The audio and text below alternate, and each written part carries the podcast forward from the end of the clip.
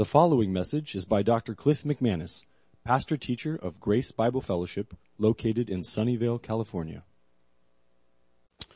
What a, what a friend we have in Jesus. Jesus is the name, the name of all names. How fitting, because today as we look at the book of Acts, as we are in chapter 4 now, the name.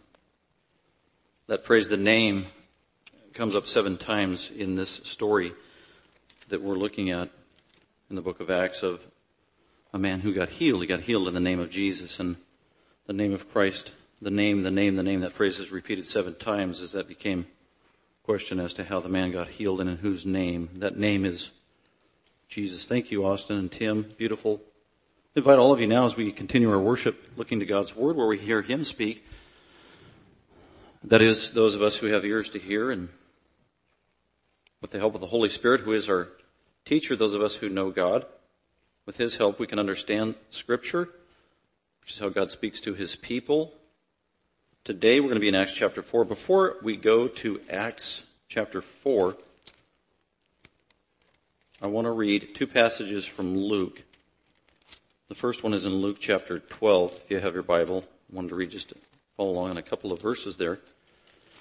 Sermon today in Acts chapter 4, verses 1 through 22.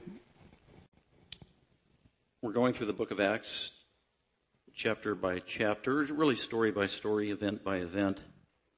Acts chapter 1 and 2 go together, the events surrounding the day of Pentecost, and, and then Acts chapter 3 and 4, they actually go together as one event and story as well surrounding this amazing miracle where a 40 year old man who was born lame was healed instantaneously in the name of Christ through the vehicle of the apostle Peter, publicly in the temple at the time of prayer, created quite the stir. And we've made our way through most of that story. Now we're going to head to the conclusion of that story of this miracle that was a blessing to many, that created fear and awe in others, and also created a hostile reaction to just a minority of those who were there who didn't like the miracle. They viewed it with utter disdain as they were threatened by it. And in view of that theme that we're going to see in Acts 4, 1 through 22 today, I want to read this. This is a promise of the Lord Jesus Christ. It was a promise, but also a warning. Jesus trained his 12 apostles for three years, three plus years, for full-time ministry. When he would leave, as they would be his ambassadors, continue on his ministry. Kind of like their seminary training. And maybe midway through that, not quite sure, a year plus before Jesus died, ascended, and went back to heaven, he's talking to his disciples. Actually, a massive crowd of people, but he was also addressing his disciples with these words in Luke chapter 12, verse 11. Specifically, warning his disciples, specifically the apostles. For the most part, for the three and a half years that the apostles were with Jesus on earth during that training time, they were really protected by Jesus. They were in his shadow, they were under his wing. At times they were mocked and ridiculed, but there wasn't really an imminent threat to their physical safety during that time. So during their seminary training, they didn't really know what it meant to be persecuted for the name of Christ, like they would know and face after Jesus left. And so this was one of the lessons that Jesus repeatedly said in warned them about, but probably didn't fully sink in until it actually happened much later. So Luke 12, I believe, is a year or plus before the events of Acts chapter 4. This is amazing, the detail with which Jesus spoke as a prophet of God, as the Messiah, but also as the God man. And he warned them and said in verse 11, they, when they bring you before, they, that's the enemies, those who hate Christ, who reject the message, they, they're Jewish people, they're Jewish leaders because it has to do with, they bring them to the synagogue.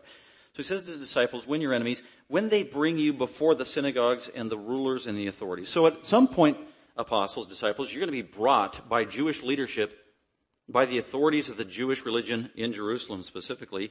You're going to be brought to the authorities. You're going to be arrested for preaching in my name by the Jewish leadership. And when that happens, do not worry.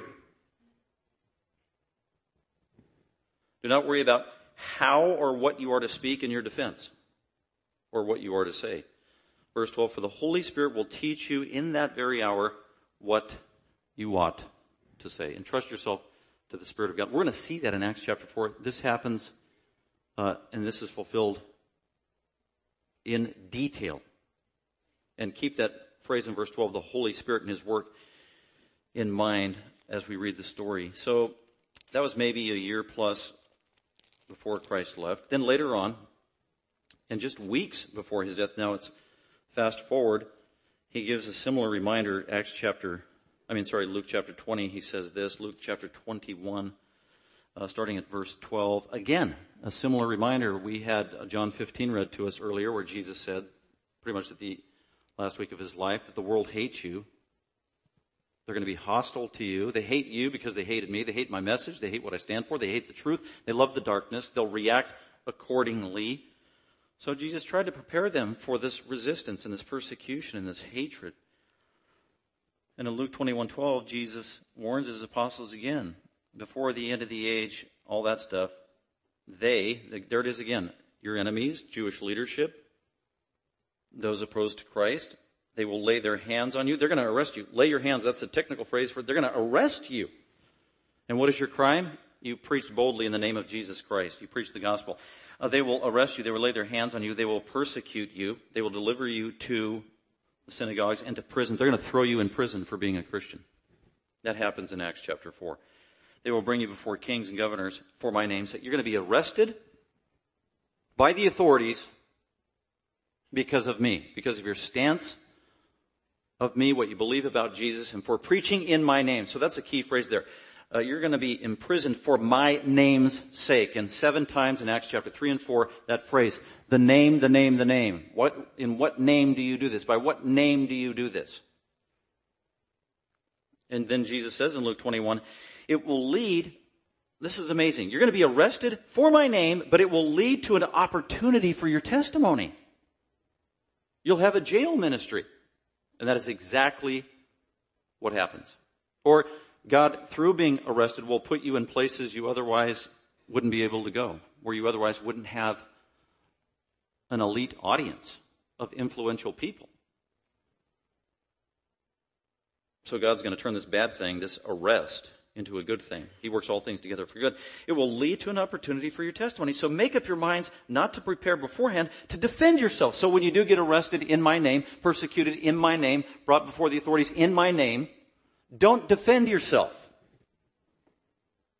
So keep that in mind as we watch Peter and John as they are arrested, they go to jail, they go to court, they are on trial, and let's listen to Peter and see if he defends himself. Hey, why, why are we arrested? We didn't break the Mosaic law. This is illegitimate. You're abusing your authority. What do you think you're doing? I want out. I want a, I want a phone call. Let's see if Peter defends himself at all. Jesus said, make up your minds not to prepare beforehand, to defend yourself. Verse 15, for I will give you utterance and wisdom, which none of your opponents will be able to resist or refute. This is a promise from Jesus. Let's see that based on Peter and John's response spontaneously before this intimidating kangaroo court of the 71 most influential people in Jerusalem at the time, what kind of response Peter and John give if they cave under pressure, they, as they've done in the past, if they lack courage, if they're unwilling to speak up boldly or let's see if they're given supernatural wisdom by God to speak, and that wisdom is so heavenly and so divine and so confounding that the leadership has no response. They are tongue tied and they don't know what to say in response to Peter and John because the words Peter and John spoke or speak are the words of God himself. And God's wisdom is greater than man's wisdom. So a very specific background. Let's now go to Acts chapter 4 and pick up the story just by way of review for those of you maybe who haven't been here. We are going through the book of Acts. It's the birth of the church, the history of the church, the progression of the church, and many other themes along the way. So far we've done Acts chapter 1, which was the ascension of the Son. We did Acts chapter 2, the Holy Spirit comes to you. We did Acts chapter 3, crippled beggar is set free. Now we're in Acts chapter 4, where John and Peter preach some more. Let's go ahead and look at it. I called this Acts chapter 4 verses 1 through 22 the first assault on the church because the church began at Pentecost. There was, God blessed, there were on the day of Pentecost, 3,000 people that believed and were converted and baptized in addition to the 120. Uh, the church of Jerusalem just exploded.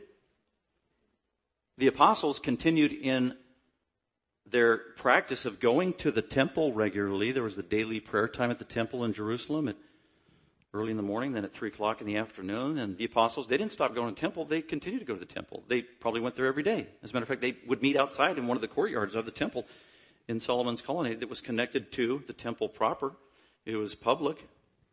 They didn't have a church building. There was no such thing. They didn't have a home that could accommodate now 3,120 people. But Solomon's colonnade in the courtyard of the temple could accommodate hundreds, if not thousands of people, thousands of Christians who have now affiliated with the Church of Jesus Christ, headed by the 12 apostles. And so they're going, so this crowd of Christians is growing day by day. They are all Jewish, Jewish converts. They're not stopping going to the temple, so they continue to go to the temple, and they're now understanding temple rites and temple sacrifices in view of the fulfillment through the person of Jesus Christ. So there's no conflict. They're completed, fulfilled Jews. They embrace the real truth of the Old Testament and Moses as it was originally given. And so this massive crowd is growing more and more, and they're going to the temple every day. And at the temple, there are those who are in charge and oversee the temple. Primarily, it's the priests and the Sadducees. They have, that's the Jewish leadership that has the authority over the temple. They monitor the temple. They actually have temple police who are responsible for maintaining law and order around the temple. They're looking out for wrong behavior, wrong teaching, suspicious uh, behavior, suspicious people. They have the authority to do that. They have the authority over the sacrifices. They have the authority over the buying and selling of sacrifices. And so the Sadducees, the aristocracy of the Jewish leadership, those who were well to do, and also prided themselves on being trained theologians in the rabbinical schools, they were in charge of the temple, all of his activity and the entire precinct and all of the facilities. And so they monitored and they policed, they micromanaged what went on. And all of a sudden there's this mushrooming crowd of these Christian people who are beginning to be noticed, who went unnoticed initially, at least in the first days, if not the first weeks. But the crowd is getting so big in terms of the church, they can't be hidden anymore from the view of the Jewish leadership. And so it all comes to a head here in Acts chapter 4. And so Peter and John go to the temple to pray at 3 o'clock in the afternoon, and Peter does a miracle in the name of Jesus Christ and heals this man who had been born lame. He's up, he's jumping around, he's hanging on Peter and John. Peter and John go into the temple, they do their temple deeds and whatever else, their prayer time, then they leave temple proper and they go over to Solomon's colonnade and then a throng of hundreds, if not thousands, thousands actually, of people who were there follow them in fascination having seen the miracle, trying to figure out who are these guys that did that miracle? How in the world did they do that miracle that was unprecedented? We'd never seen anything like that. And this is like three o'clock and on, going, moving now towards sundown and evening. And there is an accumulation and an amassing of hundreds and thousands of these practicing Jewish worshippers over in the corner of the massive Solomon, uh, Solomon's courtyard now. And they're now being noticed by the leadership, the Jewish leadership. They don't like it. They are suspicious of what's going on. Who are these people? What's that massive crowd doing over there? They are not under our jurisdiction. We did not approve this. They didn't get a license from us. They're not listening to our teaching. Who in the world and what in the world is going on? So they need to investigate and they do. And so that brings us now to Acts chapter 4. So that's the scene. Peter and John, along with the other apostles, are teaching to these massive crowds, hundreds and hundreds of people. No doubt it is tight, it is congested to accommodate all of these people. Peter and John are preaching, they're following up, answering the question, why are you amazed? Peter just preached the gospel. He told the Jews, you are responsible for the death of Jesus Christ. He's the one that healed this man. He has risen from the dead. He is alive. You killed him, but it was by God's plan. You are guilty. You are culpable, yet there is forgiveness in the name of Jesus Christ. He died for sin. You need to repent and believe in Him, and if you do, you will be forgiven. And you have the promise of inheriting the resurrection from the dead. If you reject Jesus Christ, there will be punishment for you. There will be condemnation, there will be destruction. He says destruction. eternal hell. The wrath of God will abide on you if you continue to reject your very own Messiah, Jesus Christ, risen from the dead. So here's Peter, John the Apostle, preaching, and, if not the 120 uh, other believers, preaching to this massive crowd of people. And so that brings us to the context now of Acts chapter 4. Let's go ahead and look at it, where we see the first assault or persecution on the church of Jesus Christ. I broke it up into five sections as we'll just go through the narrative. Very simple, almost self-explanatory, true events. Let's go ahead and look. And the first thing that happened in Acts chapter 4 is they were preaching to the people, which I call the, the incarceration. The, the incarceration of the apostles, the first four verses, starting at verse 1, let's look at it. So as they were speaking to the people, as Peter and John and the apostles were preaching to the people, they're preaching the word. We know that later on in the passage in verse 4.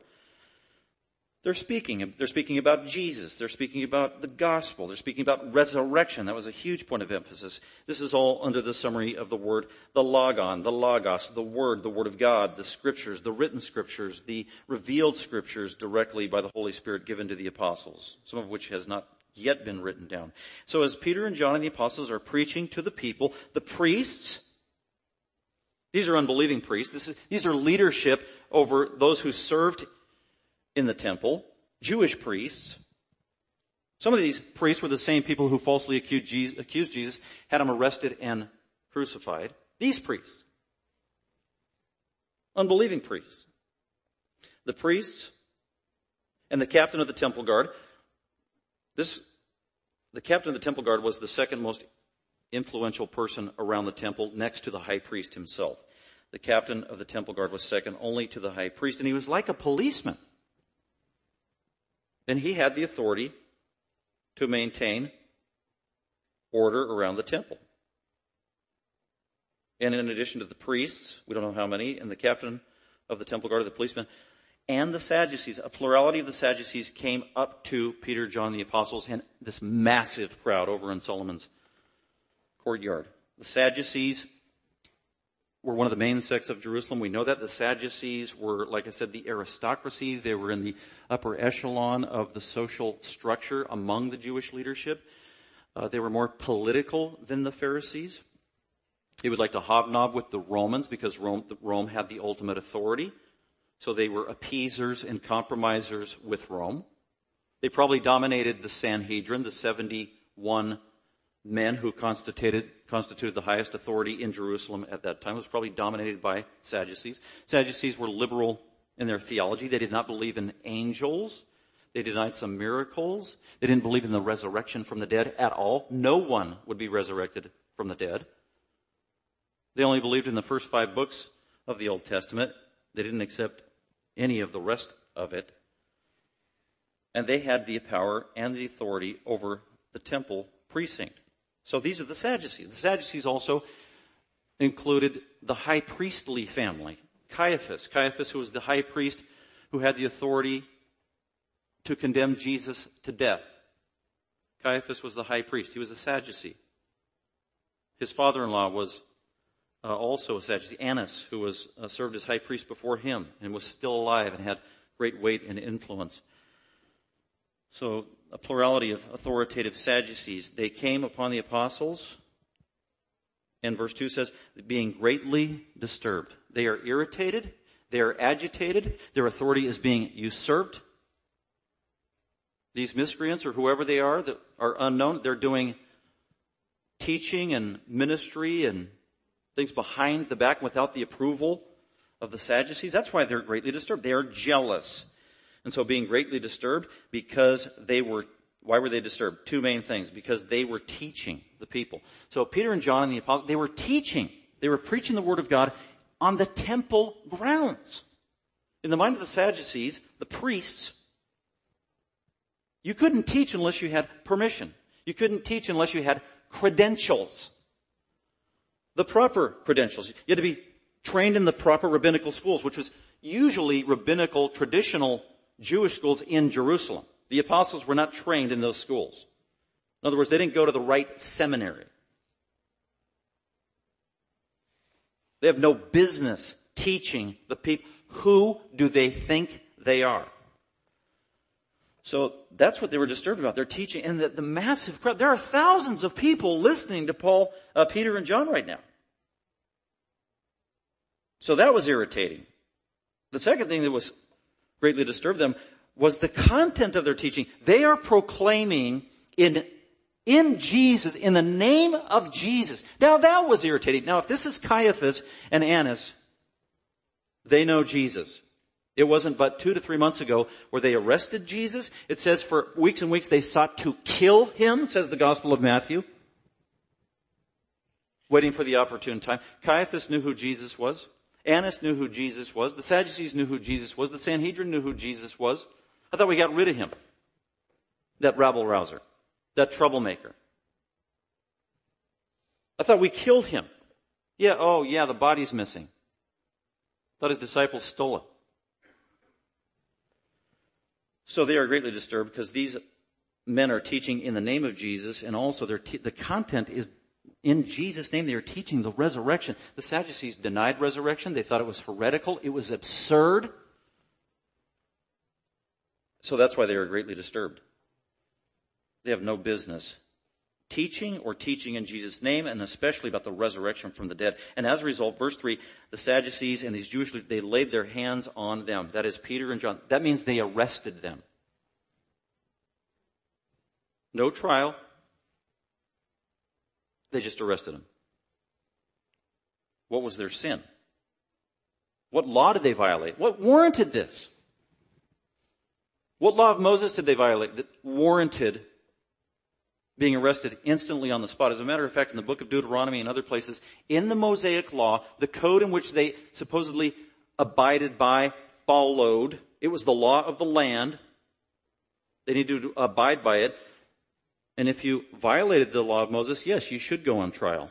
But you were to be given a fair trial, and you were only to be convicted at the testimony of two or three witnesses after you've heard the witnesses. They bypass all that. They undermine and circumvent all of that of God's written law, and they just in anger laid hands on them, arrested them, and put them in jail.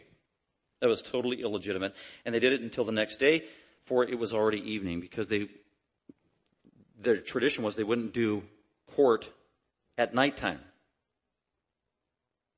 A law which they violated when they had those false courts interrogating Jesus all through the night just months before. So they're utter, total hypocrites. So this is bad news. This is the first official persecution of the early church. And no doubt we trust or believe that the Spirit of God was working on the hearts of Peter and John and maybe bringing back to remembrance the things that their Lord Jesus had told them and taught them and prepared them for. This is the time, this is the minute. Who knows what they were thinking as they're put in prison for an entire night. No doubt that the Spirit of God was ministering to their hearts. So that is bad news, but the good news is in verse 4. Many of those who had heard the message. So Peter and John were allowed to preach and teach long enough to get the complete gospel message out to these people, answer their questions, and allow the Spirit of God to work on the hearts of many that as a result, despite the fact that the, the apostles were arrested and confined and jailed and muzzled and stopped, God's word couldn't be arrested, confined, muzzled, and stopped. The truth goes on. The truth is living. The truth had already been dispensed. It does its work. The Spirit of God is doing its work on the hearts of the people and many, their hearts are enlightened, their eyes are open, spiritual deception is removed, satanic blindness is done away with, and they see the glorious light of the gospel. They're convicted, and that's why verse 4 says, but many of those who had heard the message or the word believed, right there on the spot. Isn't that awesome? In the midst of a trial, in the midst of persecution, God overrides that. He's true to his promise of Romans 8, 28, one of our favorite verses, right?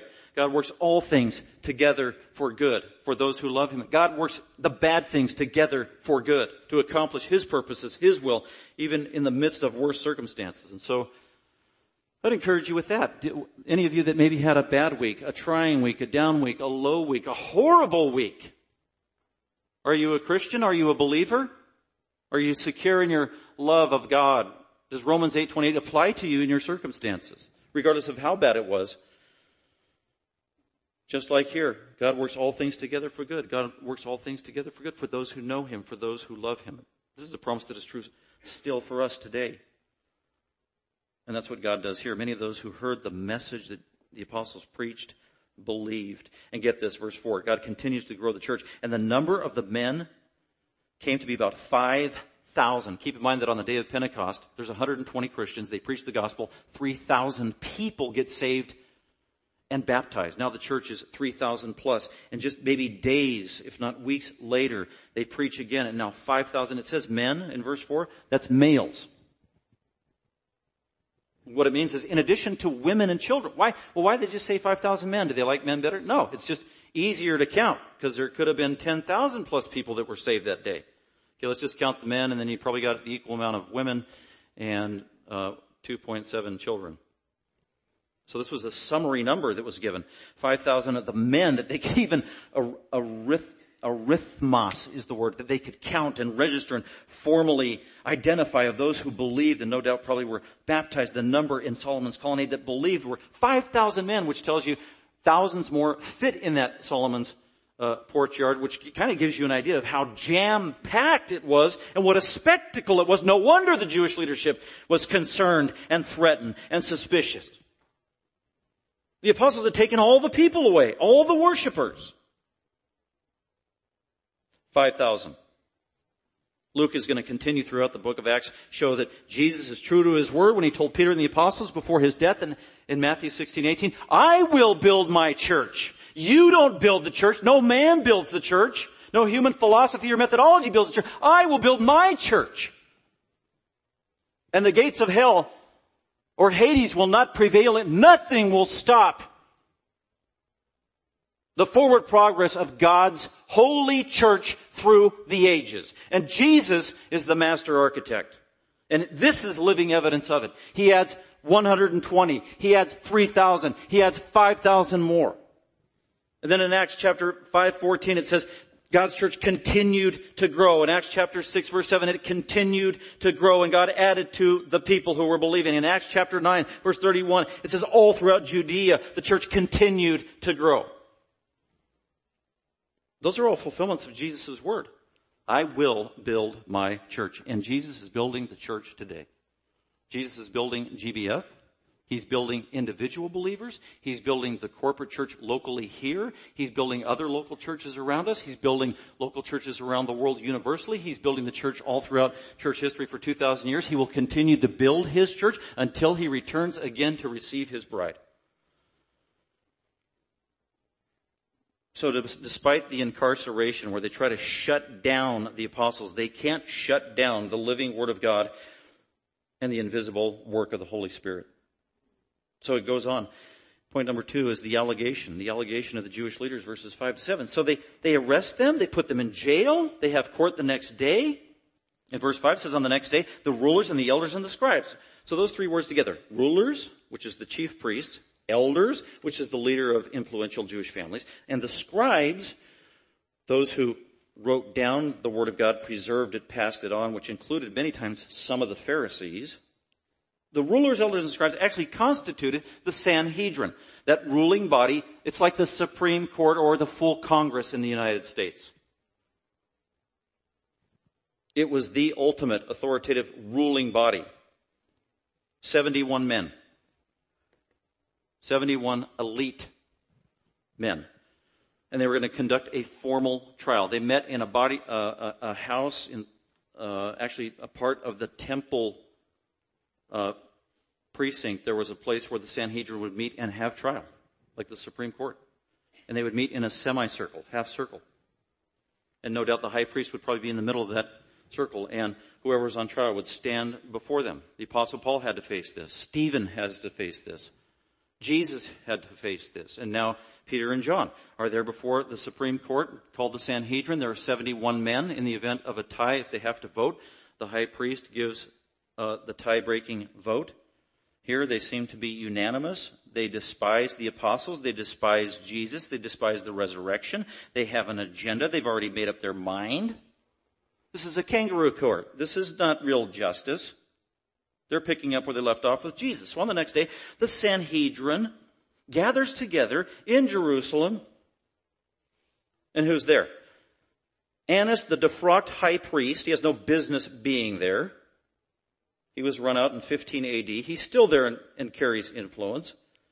He's called the high priest because he used to be Four of his sons served at high priest as, as, well at one time, verse 6. So not only Annas is there, but also Caiaphas, probably the current high priest. Caiaphas, the same one who condemned Jesus Christ to death and spit in his face, according to the Gospel of Matthew. And then uh, John and Alexander, and all who were of high priestly descent. Uh, these are, there was uh, many of these high priests and former high priests, they were of the same family.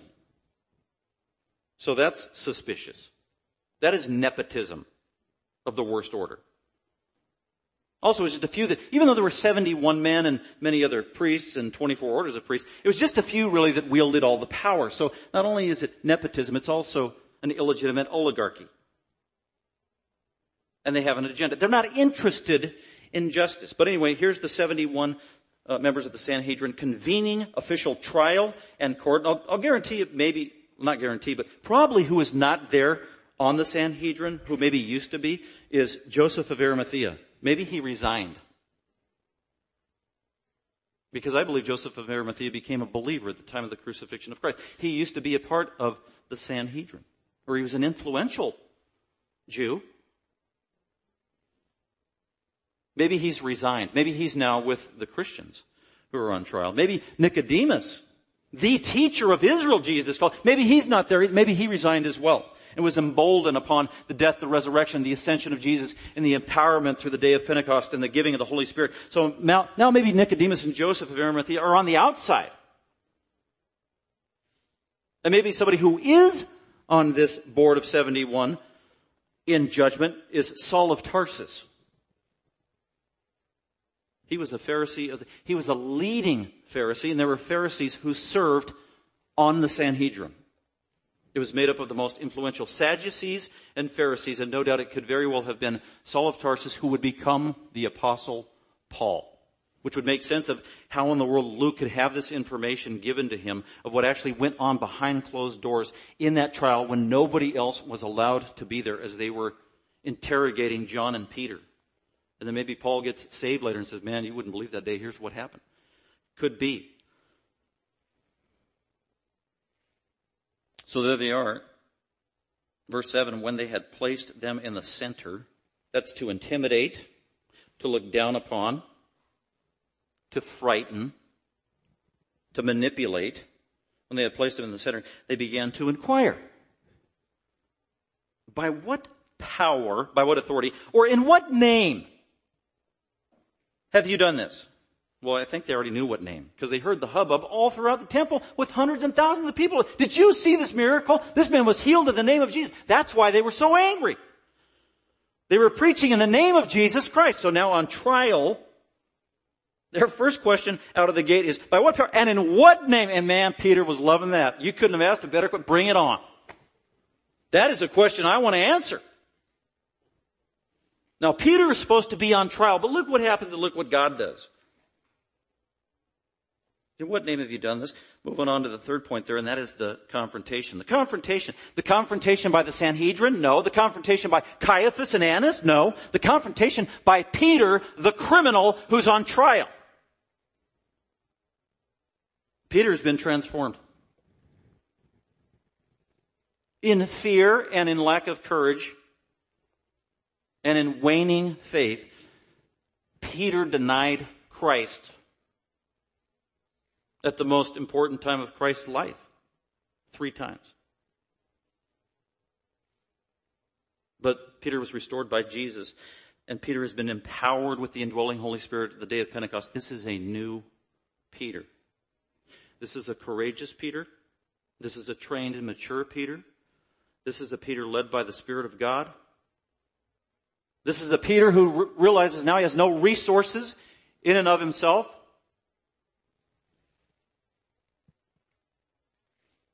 And it's a bold Peter, a fearless Peter, a, Peter really who's willing to die. Jesus told him at the end of the Gospel John, Peter, you're going to die. You're going to die for me. So it's the confrontation by Peter. He put, he turns around and puts these guys on trial. Now Peter did say in his epistle in chapter 2, and reminded Christians, submit to the gov- submit to all governing authorities. Now, when Peter said that, to a bunch of Gentiles in Gentile churches, the governing authorities were pagan, idolatrous, immoral, and corrupt to the core.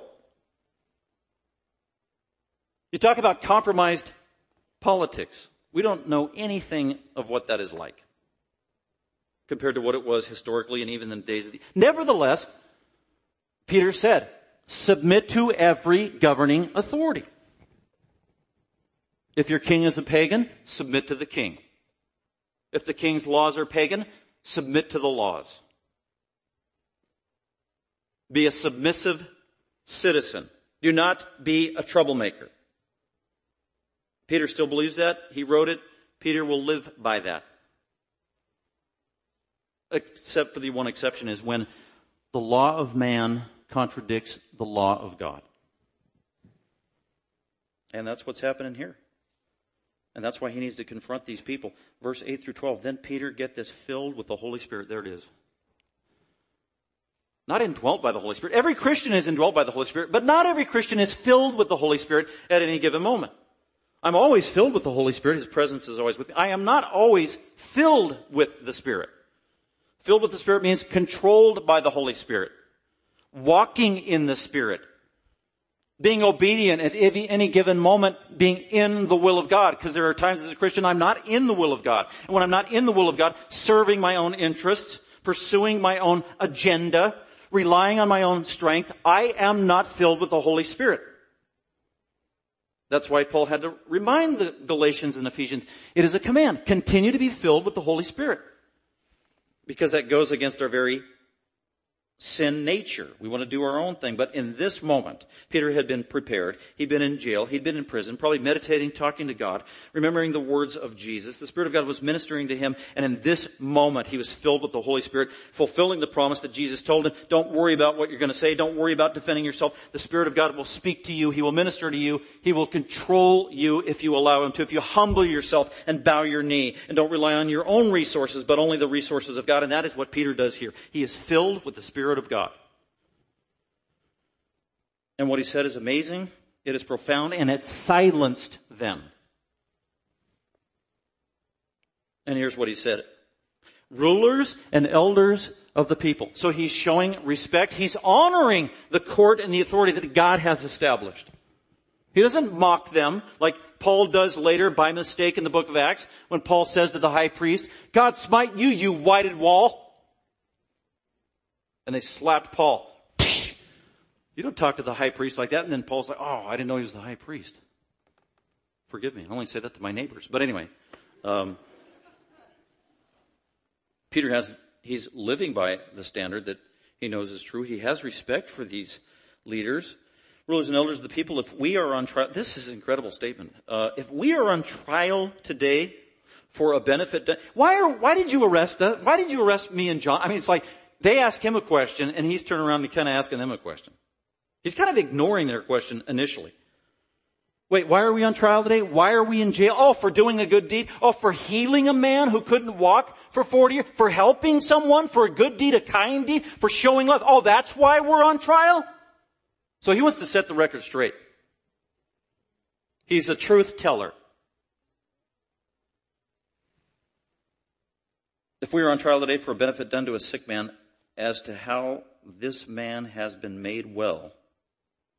well, then let it be known to all of you and to all the people of Israel, but by the, I'll answer your question now, by what name, which means by what authority, by the name of Jesus Christ. We did this thing. He doesn't stop there. He says, by the name of Jesus Christ, the Nazarene. Oh man, that got under their skin. The Sanhedrin was filled with 71 men who were from one place only, and that was Jerusalem. They were the purists. They went to the authorized rabbinical schools. Na- Nazareth? I mean, up in compromised, half-breed, hybrid, Samaritan, Gentile, pagan territory, Nazareth? What good thing comes out of Nazareth? Jesus Christ the Nazarene. He's also trying to reveal and remind them who, who Jesus was because that would re- remind them of that, because Jesus was kind of a common name. Yeshua. Jesus in Greek. Yeshua in Hebrew. What is that? Get this. It means the Lord saves. It means Yahweh saves. That is his name. Yahweh saves. And what name did you do this? We did this in the name of Yahweh saves. God saves. The Sadducees had to agree with that. Yahweh was in the Pentateuch. Yahweh was the God of the Old Testament. Yahweh was the God of Moses. Yahweh was the Savior. How could they disagree with that? We do this in the name of the one true God of Israel. Yeshua of Nazareth. In their mind, a contradiction. In the name of Je- Mashiach, Yeshua, God Yahweh say, Mashiach, the anointed one, promised in your scriptures in the Pentateuch. The Nazarene, whom you crucified. Now who's on trial?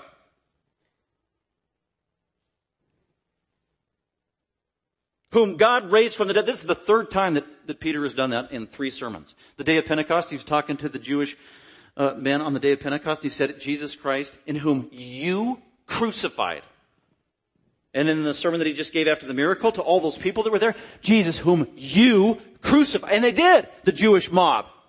And now it's the leadership that you crucified. Literally, you did it, Caiaphas. You did it, Sadducees. You had him crucified. Speaking of Romans 8:28, here they are, here's Peter and John unjustly on trial falsely accused. They haven't violated the law of Moses. They don't deserve any penalty.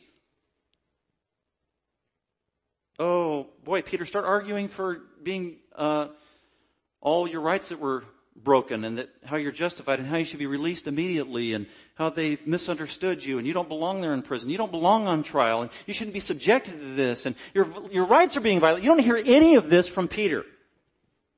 Because Peter's entrusting himself totally to God's will, God's providence, and the moving of the Holy Spirit. And this is absolutely ideal for Peter. Peter wanted to preach, and he wanted to preach the name of Christ, and he wanted to preach uh, the gospel wherever he could go. And what is maybe one of the most influential, best audiences that Peter could have to preach the gospel? Is the leader, the authoritative leadership of Jerusalem's religion. That is the Sanhedrin. It is difficult to get them all in one place ever, and here it is a divinely appointed audience that Peter never could have imagined or John. We have the entire Sanhedrin in front of us as an audience where we can preach Jesus. And Peter does. And when you preach Jesus, you must point out sin. You are a sinner. You have sinned against God, your creator. You have sinned against Jesus, the savior and judge, and you must repent. In essence, that's what Jesus does. I mean, what Peter does. That's the message that he preaches to these men, these 71. And it was efficacious. Uh, the initial response wasn't good because they're going to take Peter and John and they want to give them a, a sentence or a penalty and later they're actually going to arrest them again and then they're going to beat them physically. And then they're going to give them a gag order and a restraining order. So there's not the, these positive responses after preaching the gospel. Well, the gospel didn't work. It didn't, it wasn't efficacious. It didn't work on their hearts. It didn't change. Nobody responded to the gospel.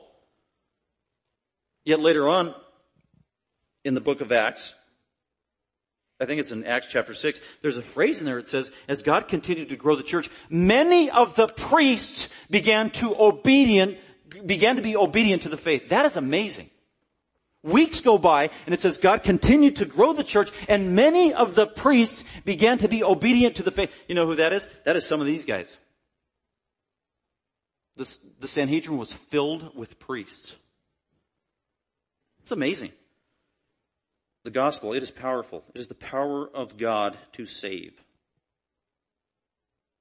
Jesus Christ, whom you crucified, verse 10, whom God raised from the dead in accordance to scripture, really. They should know this by this name, this man stands here before you in good health. This is the name that we did it. It was the name of Jesus Christ. And this man here, so here's Peter and John, and apparently the man, the lame man is there as well before the Sanhedrin in the trial. It's like, where did he come from? Why is he there? Did he get arrested as well? It doesn't say he got arrested. Maybe he was subpoenaed as a witness. But Peter points to him, this man right here, he got healed. You know it. You're in the temple every day. You saw this man begging for years, maybe decades. And he's healed. It's undeniable. A miracle was done. Verse 8, Peter is relying on the Holy Spirit of God to preach and do ministry. And then he relies in verse 11 on the Word of God to speak and do ministry. And that's how we as Christians should do ministry. We don't rely on our own strength. We rely on the Holy Spirit and we rely on the power of the Word of God, and that's what he does in verse 11. Peter goes on to preach and teach from the Old Testament. That is the authority. By what authority do you do this? I do this on the authority of the person of Jesus Christ, but also the authority of Old Testament scripture that is binding which you profess to believe. Or at least what you should believe. Verse 11. So Peter quotes from the Old Testament in Psalm 118, verse 22. This Jesus whom you crucified, he is the stone which was rejected by you. The fact that you rejected Christ and had him crucified was predicted in scripture.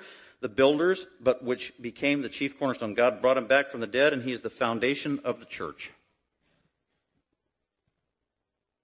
So he's teaching scripture. They were irritated that he was teaching scripture to the regular people. Now he has the gall to teach the scripture to them in court. Verse 12. This is, and this is one of our favorite verses. And there is salvation in no one else, for there is no other name under heaven that has been given among men by which we must be saved. Well, I know you hate the name of Jesus. You killed Jesus. You don't want the name of Jesus preached. You don't want us talking about Jesus, but I'll tell you what about that name, the name of Jesus Christ. It is the only way that anyone can be saved and come to know God. That is the power of that name. Jesus says there's only one way to be saved. This is actually echoing Jesus' own words about himself in John 14, 6. No one, I am the way, the truth, and the life. No one gets to the Father except through me. There is salvation only in Jesus Christ and who he said he was in the Bible. This is the exclusivity of salvation. It is only in Christ. All other religions, apart from Christianity and Christ, don't lead to God. They are false religions. They are darkness. They are the wide, broad road to destruction. There's only one way. It is the narrow path. That, you know what? And that message irritates people. It, it makes sinners angry. This, two ideas. The idea that salvation is narrow and also that salvation is only through the name of Jesus. We hear the name of Jesus, we are blessed, we rejoice, we want to worship. An unbeliever, for the most part, hears the name of Jesus. He gets convicted. He gets irritated. He gets angry. And just try the next conversation you have with an unbeliever. They will talk to you about God all day long. They will talk to you about evolution forever in creation. But once you start talking about Jesus, things are going to change. And that's what Peter does. He is Christ centered in every sermon. That's the confrontation by Peter, and it is powerful. Jesus promised, you know what, the Holy Spirit's going to give you words to say. You're going to confound them. You are going to silence them. You're going to shut their mouth. Your critics will have nothing to say. That is fulfilled right here. Number four, starting at verse 13, the stipulation from the Sanhedrin. Verse 13 says, Now as they observe the confidence of Peter, Peter is bold, he is confident, confident, he is fearless, he's accusatory, he's pointing his finger, he is challenging, he is condemning, he's confronting.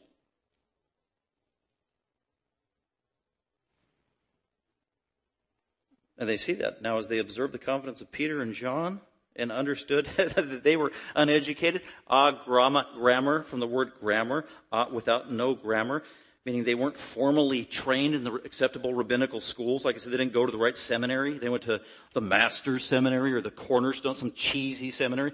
They didn't go to Duke Divinity School. It's literally what it means. They didn't get the right training. And they were untrained men. I mean, they weren't experts at, they weren't professional. The word idiotai, idiots they're, they're laymen. Who, who do these guys think they are? They have an, a Galilean accent. Hokey from the woods. The Sanhedrin was amazed at this. Now, all the other Jews were amazed at the miracle. These guys aren't amazed at the miracle. They're amazed at the threat of Peter and John. They were amazed and began to rec- wait a minute. Wait, I know these guys. Peter, you know, and John followed Jesus to Caiaphas' house the night he got arrested. That is who Peter and John are in front of right now. So in verse 13, and they, wait a minute. I, I know that twang in his voice. And they began to recognize them as having been with Jesus. These are those rabble rousers from Galilee. And seeing the man who had been healed standing with, so, and here's that happy old healed guy. He's just jumping up and down the middle of trial. He was irritating. And seeing the man who had been healed, it was undeniable, he got healed. Standing, he's standing, he was a layman with them. They had nothing to say in reply. Just like Jesus said. Verse 15, but when they had ordered, so then they ordered them to leave the Sanhedrin. Okay, you guys, you need to leave the courtroom and get out of here. Because they didn't know what to do. They began to confer with one another. What do we do? What do we do? What do we do? Verse 16. What shall we do with these men? For the fact that a noteworthy miracle has taken place, the miracle is undeniable. And we can't just chalk it off to Satan because everybody out there believes it was a miracle from God. That'll turn us against the people if we say it was from Satan. They've done that before.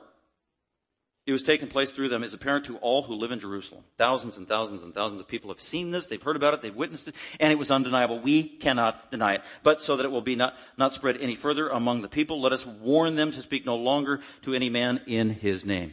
Okay, we'll bring them back in and tell them they can't talk about Jesus anymore. How lame. Verse 18. So they summoned Peter and John back in and they commanded them not to speak. They gave them a gag order. This was official told them that you can't. no longer can you talk about Jesus anymore. Kind of like here in America. If you are a public school teacher, you cannot talk about Jesus. That's dangerous. That will psychologically warp our children forever. How dare you talk about Jesus? How dare you say Merry Christmas at Target if you work there? Really, that's what's going on here. Do you know there are 60 countries in the world today where the name of Jesus is either illegal or there's overt persecution regarding his name. Started here. And Jesus promised it would be coming. Well, let's see if Peter and John are going to be obedient to that. That's verse 19 and following. And that's number five, the exoneration. Exoneration for faithfulness. John and Peter are exonerated. They're considered guilty by this man-made court, but they are innocent in the eyes of God because they've been obedient to God, overriding wrong rules it. By the way, they were not consulting the written law, the Sanhedrin, and abiding by it and saying, okay, here's where you violated the written law, and here's the consequence. They are bypassing, they don't want anything to do with the written law. They're making up their own law. You know what? We have politicians doing that today in our country. We have a constitution, we have laws, we have rules. It's encoded. And yet there's this flippancy, let's just make up our own laws. Let's just flippantly define marriage in a twisted, perverted version. Who cares what God thinks? Well, how are they exonerated? They're exonerated by God, verse 19 to 22. But Peter and John answered and said to them, You don't scare us, you don't threaten us. They're not intimidated. They had utter confidence. Their confidence was in God and His Spirit, not in themselves. And Peter with this amazing response. This is the wisdom of God. Whether it is right in the sight of God, they believed in God. Whether it is right in the sight of God to give heed to you rather than to God, you be the judge. You answer the question. Given any situation, should a man obey God or a man if the two laws contradict? They got caught. They couldn't answer that. Verse 20, for we cannot stop speaking about what we have seen and heard. so they said, you need to shut up, stop talking about Jesus. And they said, we are not going to stop, uh, shut up and stop talking about Jesus. And they let him go anyway.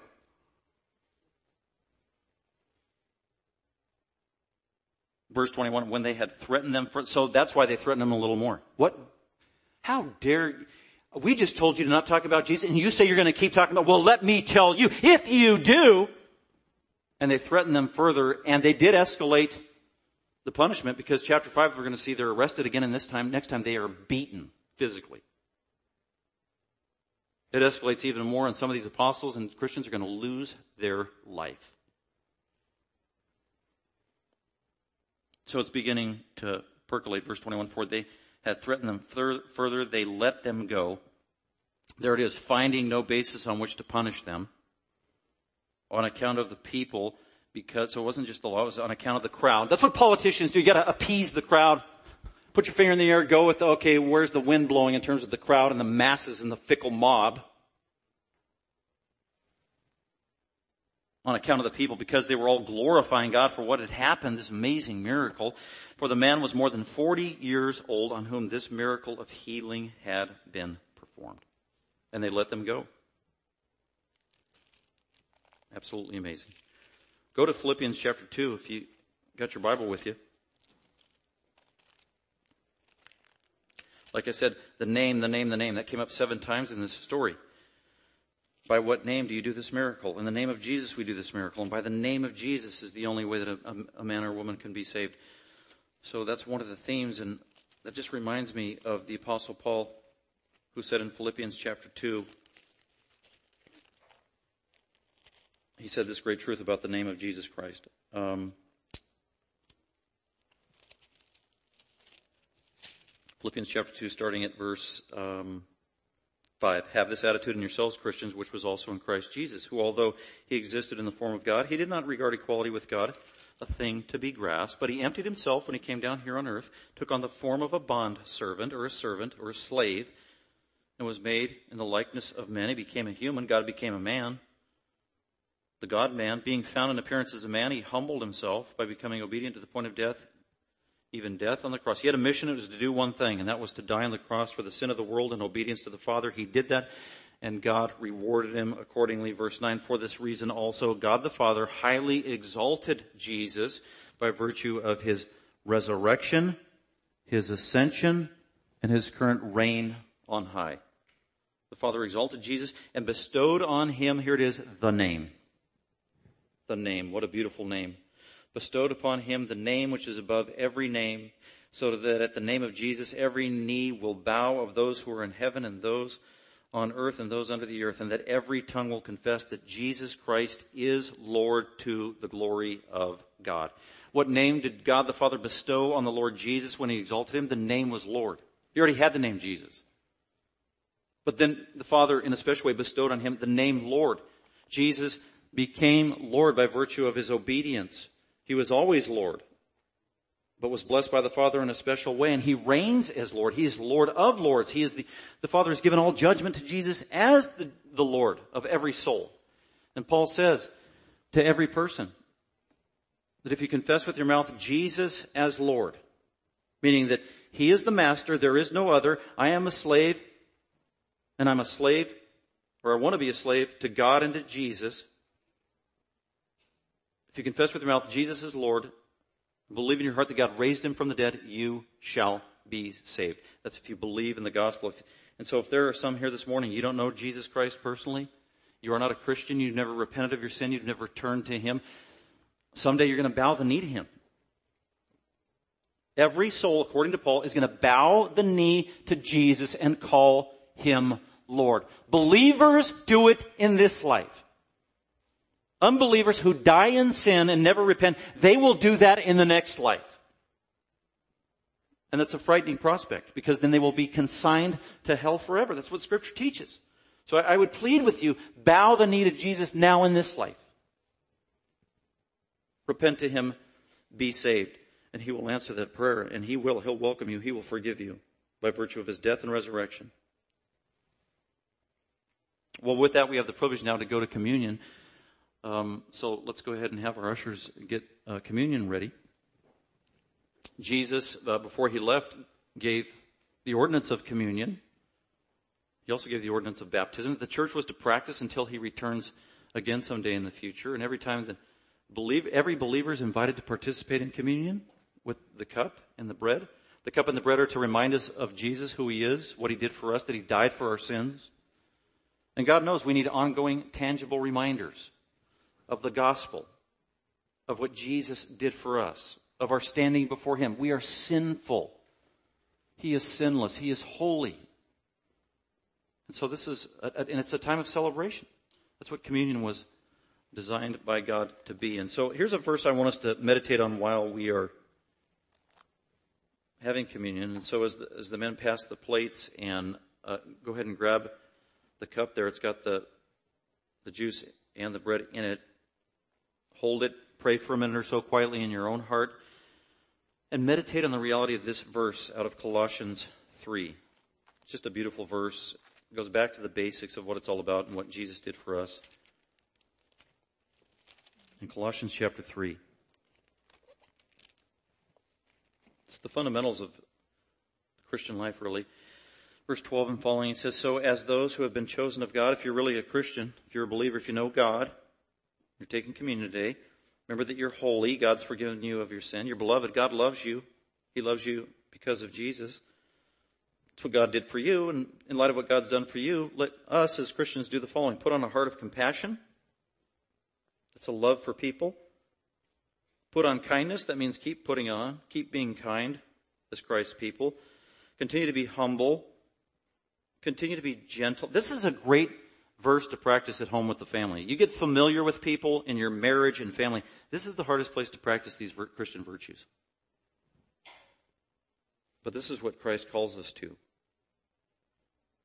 Practice humility, practice gentleness, uh, practice patience, have a long fuse. Don't blow up so easily. Bear with one another. To- tolerate each other. Tolerate their idiosyncrasies and the things that bother you and their weaknesses and foibles because we all have them. That's what it means. Bear with one another and forgive each other. And it's present, keep on forgiving each other. Keep on forgiving each other. Keep on, keep forgiving your spouse. Keep forgiving your, your husband. Keep forgiving your wife. Keep forgiving your wife. Keep forgiving your children. Keep forgiving your in-laws. If you're a Christian, keep forgiving each other, whoever has a complaint against them. Quit complaining about your spouse. Quit complaining about your kids. Quit complaining about your parents. Quit complaining about other believers. Quit complaining about people. That's sinful. Don't do it. But keep forgiving. Forgiveness is supposed to supplant complaining. And here's the most potent part of the verse, at the end of verse 13. Just as the Lord Jesus forgave you, Christian. If you're a Christian, Jesus has forgiven all of your sins, all of my sins, past, present, and future, and the sins I keep repeating again and again and again. Jesus doesn't just give up. Oh, I give up. That's it. You're not saved anymore. No, it's all of our sins, continually. So just as Jesus did that for you, then also you should reciprocate that and do that to your fellow believers. Keep forgiving, keep forgiving, keep forgiving. And there is no greater place than the time of communion to meditate and ask God to search our hearts and help us to be forgiving Christians towards others. So I'm going to just give you a minute now to go ahead and do that. And then we'll, we'll share together. So just pray in your own heart for a second.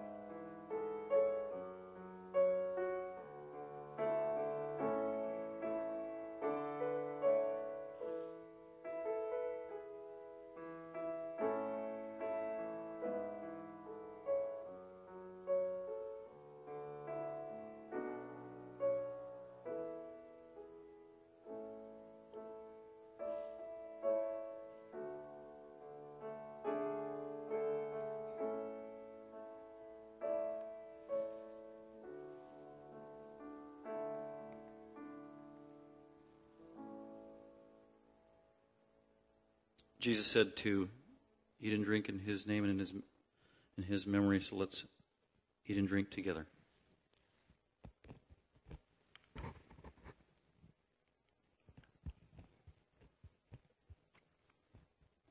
So allow me to pray for our closing song here. Father, we thank you for this day and our time together, for your goodness, for the answered prayers, which were many, some of which we were able to hear about today, and we give you the glory for it.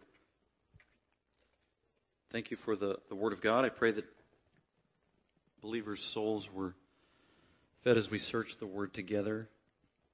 Encourage all of us after the model of Peter and John, as they were men just as we are. They were frail, they were weak and finite. And yet they had the resources that we also have, and that's the indwelling Holy Spirit, the truth of your word, love from you, the Father, relationship with the Lord Jesus, the company of saints in the church, and the power of prayer. We thank you for those resources, Father. May we continue to live by them again and again. We just pray that you're glorified. We commit this day to you, all in Christ's name. Amen. Thank you for listening. Dr. McManus is an author, seminary professor, and pastor teacher of Grace Bible Fellowship. For more information about Grace Bible Fellowship, please visit our website at gbfsv.org or call us at 650 630 0009.